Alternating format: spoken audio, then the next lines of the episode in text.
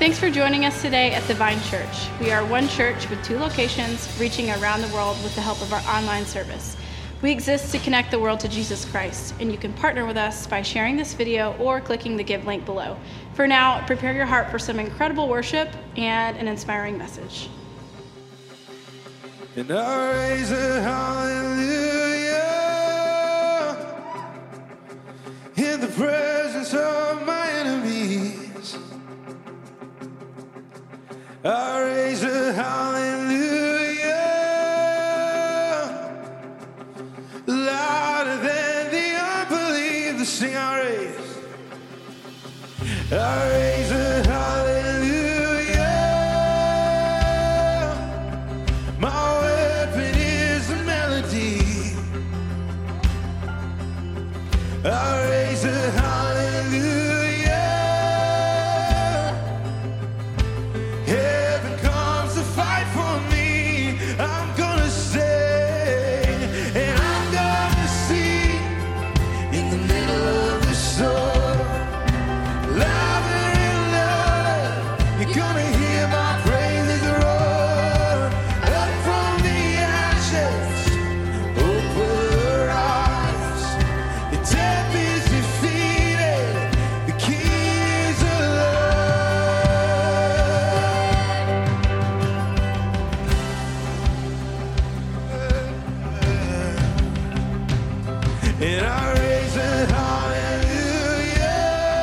with everything, with everything inside of me. I raise a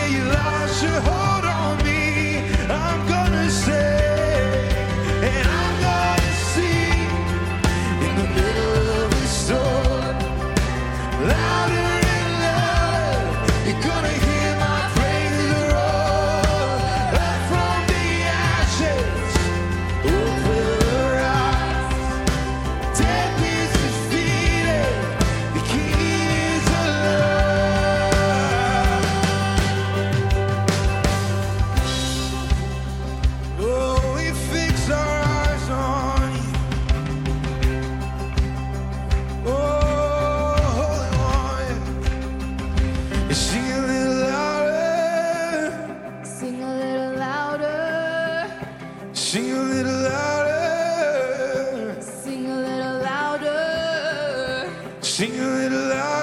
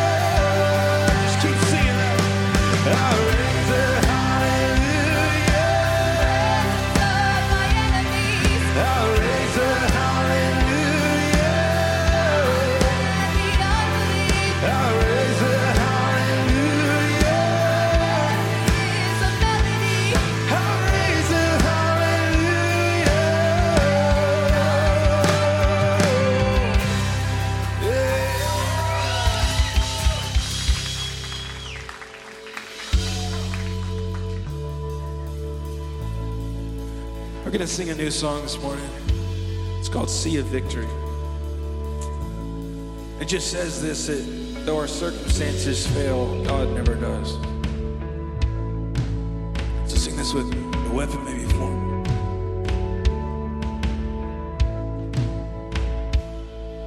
The weapon may be formed, but it won't prosper. When the darkness falls, it won't breathe. The God I serve knows only how to triumph. My God will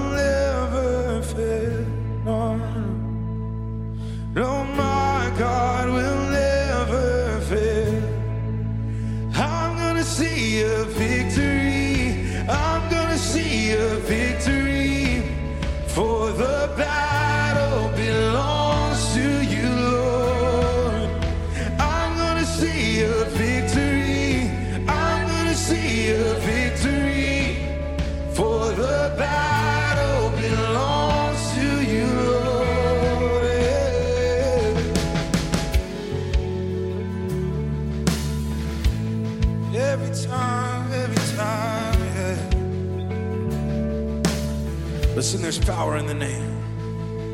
There's power in the mind.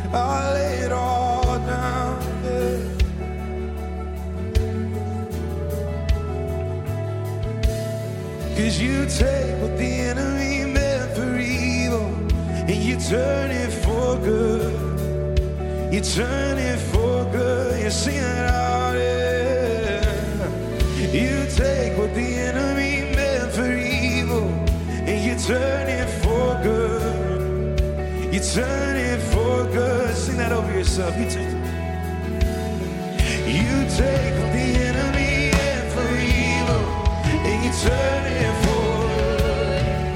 You turn it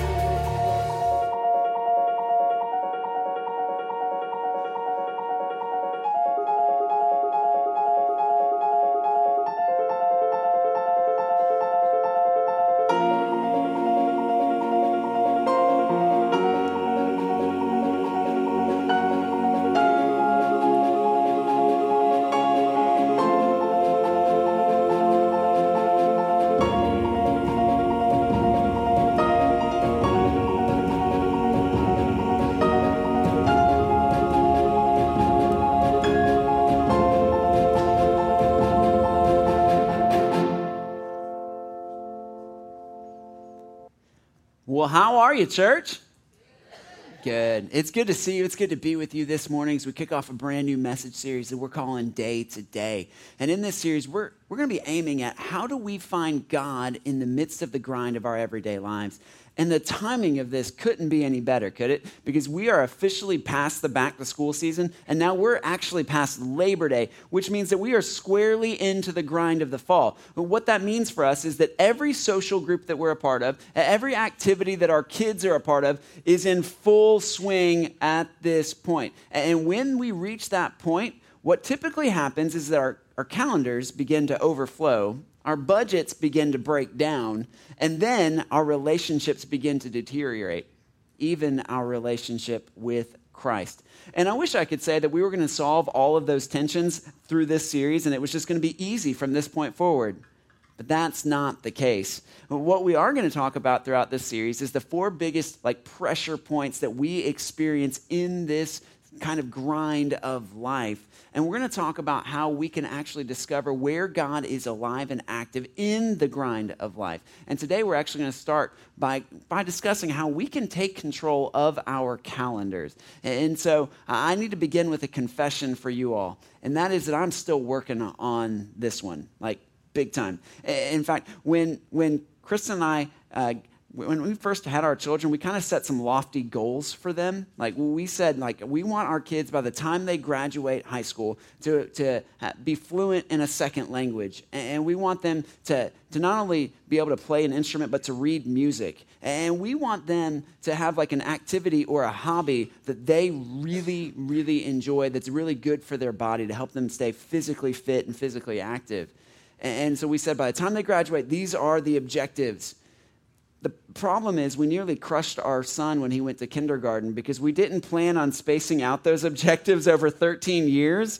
We said, we're going to get this thing done in kindergarten. And so here's what we did we enrolled my five year old son Joshua in a Spanish language immersion school where 90% of his day is taught in Spanish. And then, and then we signed him up for year round swimming so that what we would do is we would take him to school and then, and then we would pick him up from school and drive directly from the school to a pool where he would spend an hour swimming. And then we signed him up for piano lessons and we had a weekly session with a tutor. And then we had daily regiment of piano practice. And this is going to be completely shocking to all of you.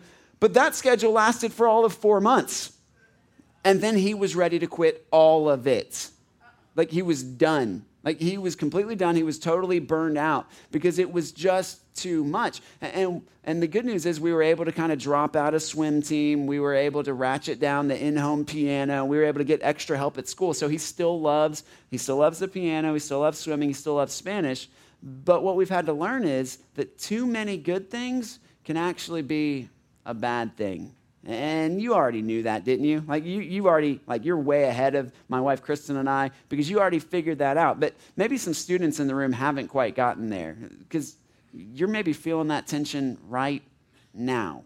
Like, for example, like students, you know you've got to keep your grades up, but you also have to maintain your social life, which means that you might have to have a girlfriend or boyfriend that you take really good care of and you're like in a great relationship with them. And then you might be on a team which means you got to practice. And you might be on a club, so it means you got to go to all the meetings and do all the things that the club does. And you might even have a part time job. And when you look at all those things, you go, man, those are all really good things. But when you add them all up, they can be backbreaking. It can just be too much. And I wish I could say it gets easier, but, but then you go to college, right? And when you're in college, you got to figure out your major. And then more importantly, you got to figure out how to pay for your major, right? Yeah. And then you get done with college, and then, and then you have to figure out, you know, what job you're going to get, where you're going to live, where you're going to find community.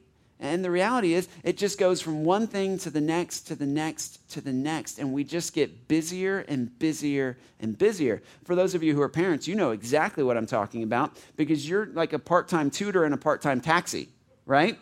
Like, like you just kind of vacillate between those roles. Like you are always doing something and taking someone somewhere, and you just get busier and busier and busier. And here's the problem when we get really, really busy, we become blinded to what matters most.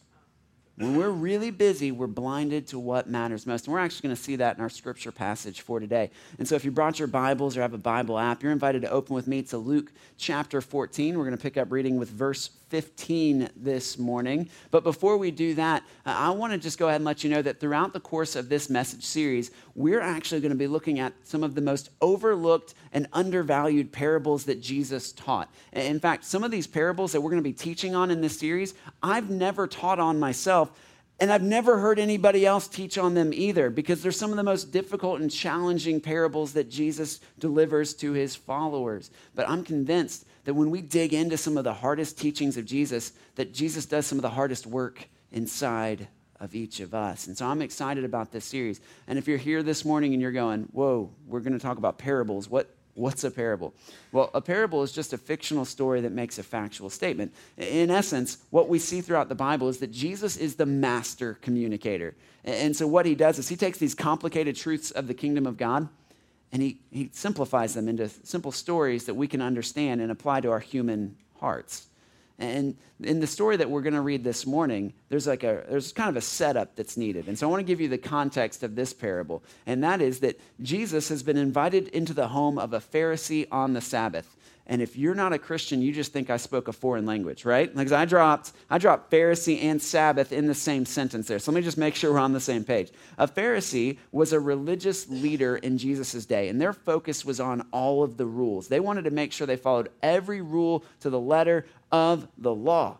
And what that meant for them is that they couldn't even do things on the Sabbath. And the Sabbath was the day of rest. It was a set apart day for rest. And, and by the way, that's not a was, that is an is. That's a commandment for all of us still to this day.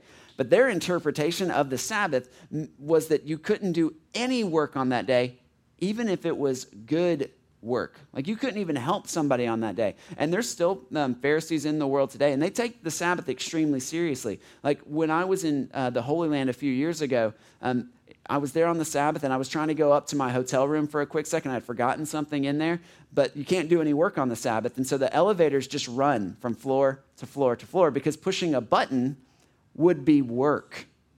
And so I just rode the elevator floor to floor to floor. Yes, I was on the 14th floor to floor to floor to floor. And then when you get back on the elevator, you know what you get to do? You get to ride down from floor to floor to floor because you can't push a button because that would be work. All right? And so if pushing a button is work, you know that helping somebody in need or healing somebody on the Sabbath would definitely constitute work. And so Jesus is in the home of a Pharisee where there just happens to be somebody who's really sick there in need of healing. Coincidence? Probably not. More like a trap from the Pharisees to see if they can catch Jesus breaking the Sabbath. And so Jesus, being Jesus, sees the person in need, and what does he do? He heals them. He brings healing. And then he takes that as an opportunity to unpack truths about the kingdom of God. And that's what we're going to see in our passage today. So let's pick up reading with Luke chapter 14, verse 15. It says this Now, when one of those who reclined at table with him heard these things, he said to him, Blessed is everyone who will eat bread in the kingdom of God. But he, and he being Jesus, said to him, A man once gave a great banquet and invited many. And at the time for the banquet, he sent his servant to say to those who had been invited, Come, for everything is now ready.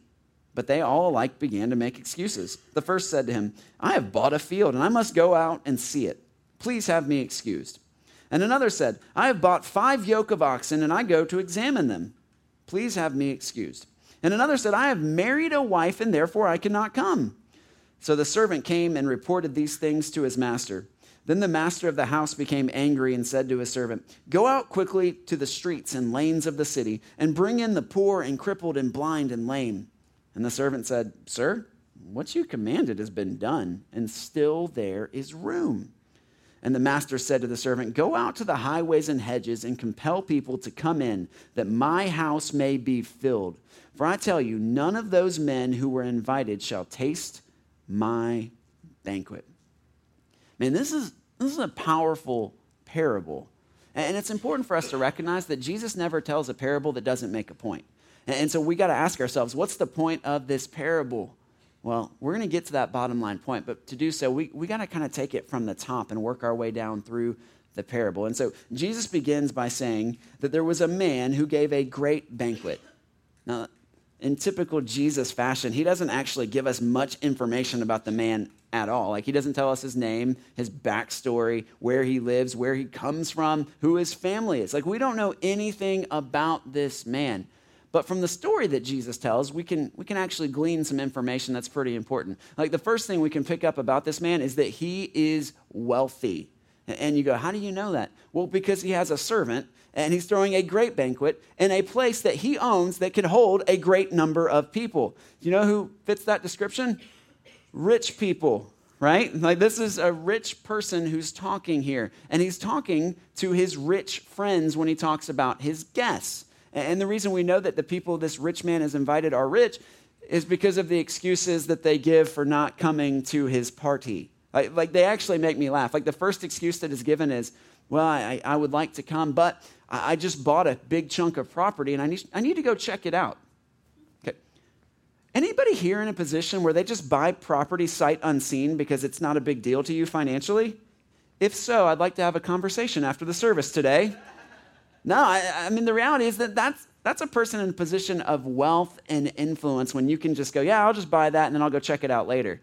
And the second person who gives an excuse says, hey, I, I just bought five yoke of oxen, five yoke of oxen, and I need to go see if they're any good. I, I mean, I don't know if he like, like just saw it on Amazon and thought it was a special and went ahead and bought it before he had even looked. Like he buys it without even looking at it and then says, I can't come to your party. I need to go check it out. I mean, th- th- this is rich people problems right here that we're talking about. And the, the third excuse that is given is, hey, I can't come because I just got married, wh- which probably means that I just threw a great big banquet myself, and I don't need to have a competition between your banquet and my banquet, right? Like, what we know from the story is that this is a rich man inviting rich men to his party, and the rich men don't want to come. So the rich man says to his servant, Okay, or you know what? Change of plans. I want you to go into all of the city. So, not just the rich part of the city. I want you to go into all the city, go up and down every street, every lane, and I want you to invite everybody within the city walls to come to my banquet. And the servant looks at him and says, hmm, Yeah, I already did that. And there's still a lot of room left. So then the master looks at the servant and says, Okay, then I want you to actually go outside the city walls. I want you to go to the highways and the hedges. Like, I want you to go beyond where we actually let people in. And I want you to find the people who we don't let into our community, and I want you to let them in not only to our community, but into my home. This is, this is a pretty radical teaching from this, from this guy who's mad that nobody showed up to his party. Like he's willing to let just anybody come into his house. And for those of you going, why does he use this language of highways and hedges? It's because those were, that's where the homeless people lived. And the reason there was a city wall was to keep them out because we didn't want those people coming in and stealing our property. But this man is so anxious to have his banquet to be filled. He says, Even the people we fought to keep out, I want you to bring in to my home.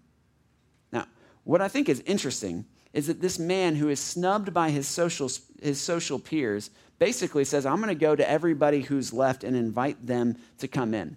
Now, if you're one of those people who, like, when you were in high school English class, like, you really loved looking at the deeper meaning of things, right? Like, you, you took the poems and you'd be like, oh, it says this, but it really means this. Then you've probably already picked up on the fact that every person represented in our story represents somebody else, right? Like, for example, the, the master in the story who's having the great big banquet, he kind of represents God here.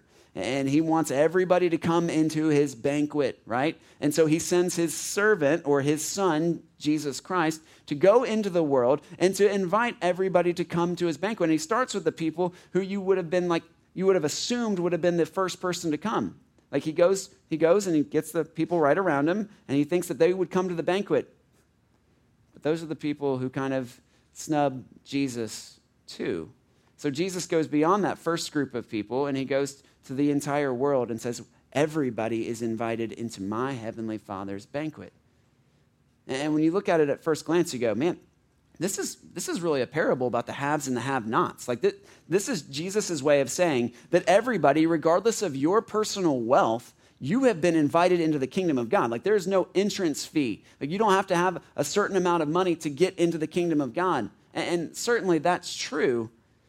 But when Jesus communicates, there's always a deeper meaning. And when we dig deeper into this parable, we see that this, this is actually less about finances and it's a whole lot more about faithfulness, specifically faithfulness with our time and, and our willingness to stop doing what we're doing to start doing what God's calling us to do. Like when I read this, when I read this parable, like it, it becomes really obvious really quickly that Jesus is talking about the Pharisees and his followers, right? Because in the parable, Jesus is represented by the servant. And, you would think that it would have been a pretty easy sell for him to get, to get all of the rich people to come to another rich person's party. That should have been easy. But those are the people who say, no, we, we aren't going to stop doing what we're doing to start doing what you want us to do. Which is pretty much what the Pharisees said about Jesus. Like, if you think about it, the, the very people who should have been the closest followers of Jesus were the Pharisees. Like, these are the people who knew that, like, the Old Testament of the Bible inside and out. They had memorized every single prophecy about Jesus, and yet when Jesus comes in the flesh, they don't recognize him. And you know why? Because they're too busy on their own pursuing their own version of holiness that they miss the Holy One of God. Like they're so busy fighting to make sure they follow all of the rules accurately that they miss a relationship with God in the flesh. And so, what does Jesus do? Does he stop inviting? No. He goes ahead and he invites everybody around, including those who weren't worthy of being within the city walls. He says, Everybody, regardless of where you are or where you're from, regardless of what you have or what you have to offer, you are invited to come to this banquet. Now, what I love is that when you read throughout the Gospels, what you see is that the followers of Jesus are the people who were willing to stop doing whatever it is they were doing to start doing whatever Jesus asked them to do. Like, like, think about the calling of the very first disciples, right? Jesus walks along the Sea of Galilee. He sees some men fishing and he says, Follow me. And what do they do? They drop their nets and they follow him. They stop doing what they were doing and they start doing what Jesus has asked them to do. Think about when Jesus approaches Levi, he's sitting at his tax collector's booth. He says, Follow me. Levi gets up and follows him. He stops doing what he was doing, he starts doing what Jesus has called him to do. And I don't know about you, but when I recognized that this parable really wasn't about money, it was more about time, it became really personal for me. Because I don't know about you, but I have the tendency to fill my calendar with a whole lot of good things to the point where I can miss God things, which is exactly what the Pharisees did. And if you feel that tension like I feel it, then I, want to give you three steps that you can do to make sure that you're not too busy doing what you want to do what God is calling you to do. And so here's the first thing that I think we need to pay attention to, and that is to reconsider your plans in light of your priorities. Reconsider your plans in light of your priorities. Listen, I know that your calendar is overflowing. Here's my question for you Is your calendar overflowing with the things that matter most to you? And another way of asking that question would be Have you scheduled your values? Have you scheduled your values? And, here's how you know that. If you were to take your calendar and turn it over to somebody who you know and trust, the things that you've got coming up this week and in the next few weeks, and they were to look through how you're planning on spending your time, what would they tell you you value the most? And if it's anything other than the things that you actually value, then you've got work to do. And, listen, I'm not trying to add to your plate. I'm saying that you might need to stop doing some things in order to start doing the things that actually matter to you. And I say that recognizing that the average American, average American typically chooses to do what they want to do. Like the majority of people I interact with on an, on an everyday basis, my operating assumption about them is that they're going to ultimately do whatever it is that they want to do. Which is why, in case you're curious, the average American spends about 10 years of their life in front of a TV screen or on social media by the time they're 70. And I don't know about you, but I, I've never met anybody who, when they got to the end of their life, looked back and wished they had spent more time in front of a screen. But I've met a lot of people who, towards the end of their life, looked back and wished that they had spent a whole lot more time doing the things that really mattered to them. And if that hits home for you, if that hits home for you, then maybe you need to move on to the second step. And that is recognizing that God moves in the margins. Recognize that God moves in the margins. Some of the most like most powerful spiritual moments that you'll experience come in unscheduled times and in unscheduled ways in your life. Like I, I, I just want to encourage you to recognize the, the fact that sometimes the most spiritual thing you can do is to pause long enough to ask somebody how they're doing. And when they give you the standard fine response, you ask them, no, how are you really doing? Sometimes the most spiritual thing you can do would be to, to pause your to do list long enough to check on somebody in your life who's having a tough time. Or maybe even to stop doing what you're doing to go be with somebody who's really hurting. As a friendly reminder, 39 of the 40 miracles that are recorded in the book of Acts, which is the story of the early church, 39 of those 40 miracles happened outside of a worship context.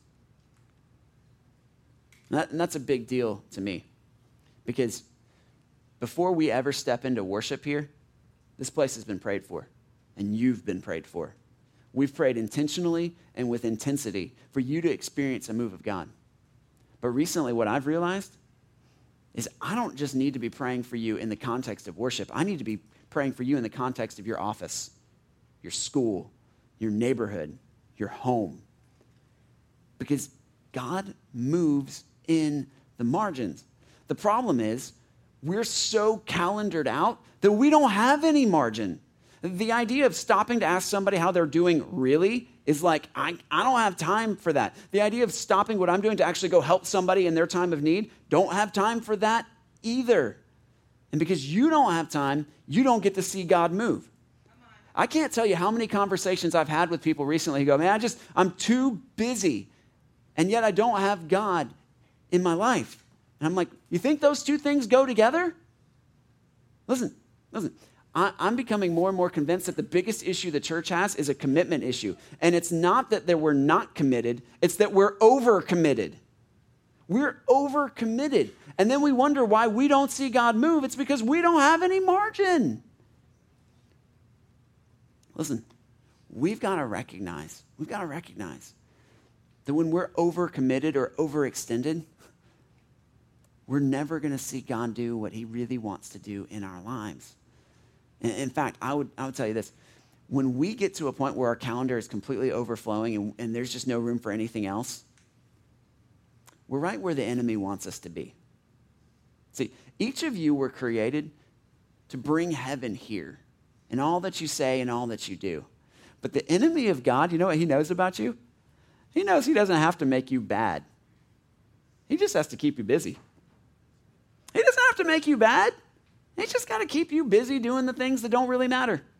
Because as long as you're busy doing things that don't actually matter, then you're never going to make a difference for the kingdom of God here on earth.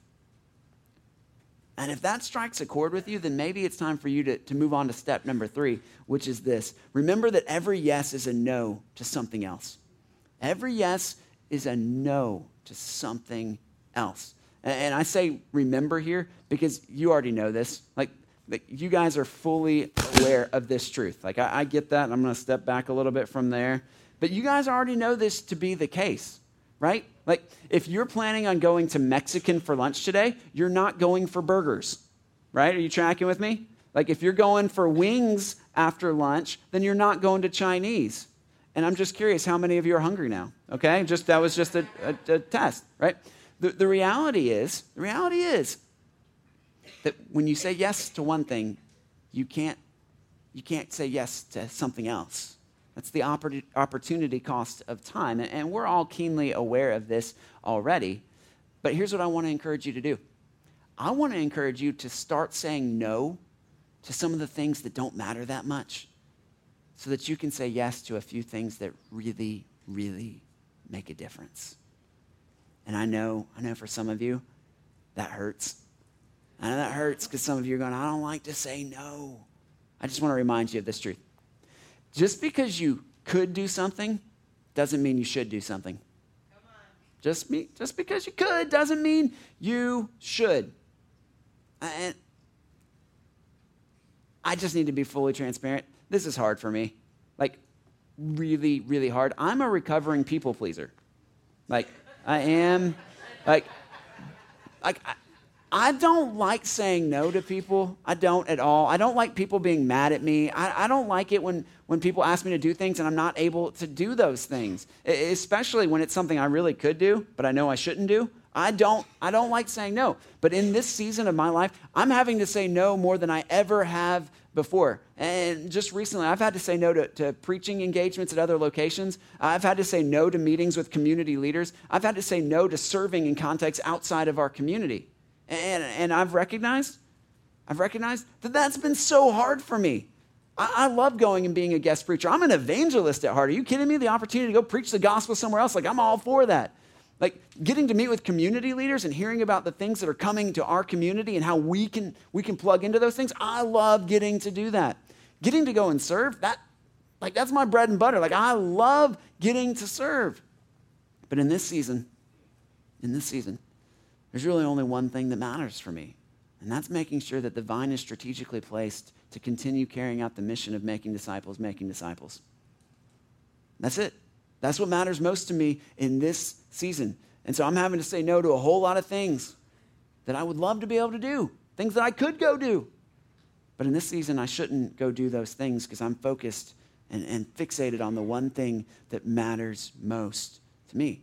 Now, my guess is that some of you are going, okay, all right, so I got to make some tweaks and changes. How, how do I go about doing that? All right, well, we actually gave you a tool to help with that process. And so on your card, you should have, or on your seat, you should have a card that says day to day at the top left corner. Top right corner says time management. This is not your homework assignment, okay? This is just a tool to help you. This is just a tool to help you out. And so on the, on the left side, there's a question there. It says, What matters most? And, and here's what I would encourage you to do. You, if, you, if you're not one of those people who wants to write it down, that's fine. That's totally fine. But I do want you to ask yourself the question In this season of your life, what matters most to you? What matters most to you? Because when you answer that question, it begins to add clarity around whether or not you're actually spending your time on the things that matter most to you. Which is why on the right side of your sheet it says schedule your values. And so to give you an example of what this could look like, I took a picture of my card, right? I took a picture of mine that I want to show you all and give you some idea of kind of the things that matter most to me to just paint a picture for you. Hear this clearly. Like, my list of what matters most is not like the answer key. This is not like, hey, you've got the answers in advance, bring your card back and have it match mine next week. Okay, that's not the goal here. The goal here is for you to go, okay, these are the things that matter most to Andrew. What are the things that matter most to me? So, just to give you my list, number one is faithful follower of Christ. Like, That's, that's number one for me. Number two is committed husband. Number three is engaged father. Number four is a passionate pastor. And number five is an encouraging friend. Those, those are my values. Like, so if you ask me what matters most, that's what you're going to get. Now, here's the problem that I've learned. In certain seasons of my life, the things that I value the most haven't been the things I actually spent time doing. There's a big gap between my values and my calendar. And so, what I've had to start doing is every week, I look at my calendar and I ask myself the question Am I scheduling my values? And I've got some like indicators that are really helpful for me in this. And so, like on the right side of your screen there, like there's those are some kind of indicator things. They're not everything that you need to do to be a faithful follower of Christ. These are just things for me that if I'm doing them, I'm probably prioritizing what matters most. Like so, the top line for me, it's daily uh, quiet time. That is not QT. For those of you who are thinking, I just really like to go get like taquitos. This is that's not not what that is. Like that's that's daily quiet time there. And then praying and inviting my oikos. And if you're new to the vine, oikos is your, your family, friends, classmates, coworkers, and neighbors who don't know Jesus yet. And so for me, like if I'm doing daily quiet time, like spending quality time with the Lord on a consistent basis and praying for and inviting my oikos, that probably means that I'm, I'm doing pretty good on my first value.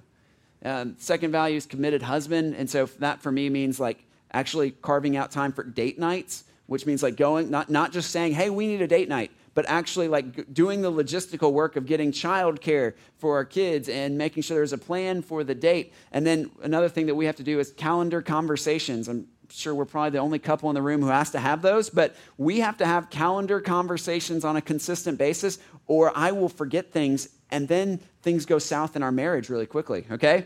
And so every Sunday night, 8:30, calendar conversation. It's a big deal for me. I calendar having a calendar conversation. Woo, right? I mean, that's exciting stuff right there. And so, but it helps me to know that I'm, hey, I'm doing it to make sure I'm being a committed husband. Number three is an engaged father. Um, we do family devos in our house. So every night we have a family devotion, and I know this is where you roll your eyes and go, "Of course you do, Pastor." Listen, some of you, some of you think that the devo in our house is like we do like nightly foot washings and we serve communion. We don't, I promise. It's pretty, pretty basic. You know what we do? We read a, a passage of scripture, we talk about it, and then we pray together. That's, that's family Devo. And we do it consistently because it's a way of making sure that I'm being an engaged father. And then I put practice on there because I used to have this belief that all my kids cared about was me being at their games. And then I realized they, they care as much, maybe more, about me being at practice. And so I need, I need to put on my calendar that I need to be at practice. So I, I do that consistently. Um, passionate pastor. Um, please note that on there it doesn't say perfect pastor. Ah, you don't have one of those. Jokes on you. Um, and then and then like I have to build in time consistently to pray for you and preach with everything I've got. So like pray and preach with everything I've got. Um, that should be all the like all the fire for you to pray for me that you need because right now what you're getting is all I got. So pray hard, okay? But but but hear this, like hear this. Like for me, the goal is for you to know that I'm praying with everything I got for you. And that when I preach, I'm not leaving anything on the table. Like you're getting everything I've got. I'm never going to be a perfect pastor, but I want you to know you got a passionate pastor who's, who's passionate about you and passionate about making disciples, making disciples. And then the final thing for me is being an encouraging friend. Um, I stink at being a friend, like naturally. Like if I don't see my friends on a consistent basis, I, it's like out of sight, out of mind. And, and it's kind of embarrassing to have to say that I have to like build in time to do check-in texts. Like I, I, check in with them and just say how are you? What's going on in your world? So that i know how to pray for them how to encourage them. And then to carve out hang time. Like i, I just am not naturally good about setting up times. And so i have to be intentional to say okay i'm going to hang out with my friend here in this time block um, it, it's just something i have to do because i want to be an encouraging friend now listen that's my list your list can be completely different from mine i, I hope jesus is somewhere on there but but your list can look different from my list. There's not like going to be a quiz where next week you have to bring this back and show me what you wrote on yours. In fact, my hope is that you won't bring this back because you'll fill it out and place it somewhere at your house or in your car that you're going to see it every single day. And it will remind you to make sure that you're actually scheduling the things that matter most to you. Because here's what I want for you I want you to live a life where every single day you know that you're doing the things that matter most. I believe that each and every one of you were created on purpose for a purpose. And I think sometimes we miss our purpose because we just simply don't schedule our values. What if, what if, what if you looked at your calendar every single week and you saw the things that you value the most on there? it makes Monday morning a little bit easier knowing that you're going to spend a lot of time doing what matters most to you. And I know, I know some of you that you're thinking, yeah, but big chunks of my calendar I don't control. Like there's a like like you know eight to six. Like I'm doing work things that I don't get to control what I do. Okay, that's fine. I'm not asking you to control what you can't control. What I am asking you to do is take control of the part of your calendar you do get to control. And in that time, spend it doing what matters most. Because I'm convinced that if you spent your time doing the things that mattered most to you, you'd start to see God move in extraordinary, wi- in extraordinary ways in your life and in the lives of everyone He's strategically placed around you. Church, it's time for us to take control of our calendars and watch God move in the margins of our lives that we create.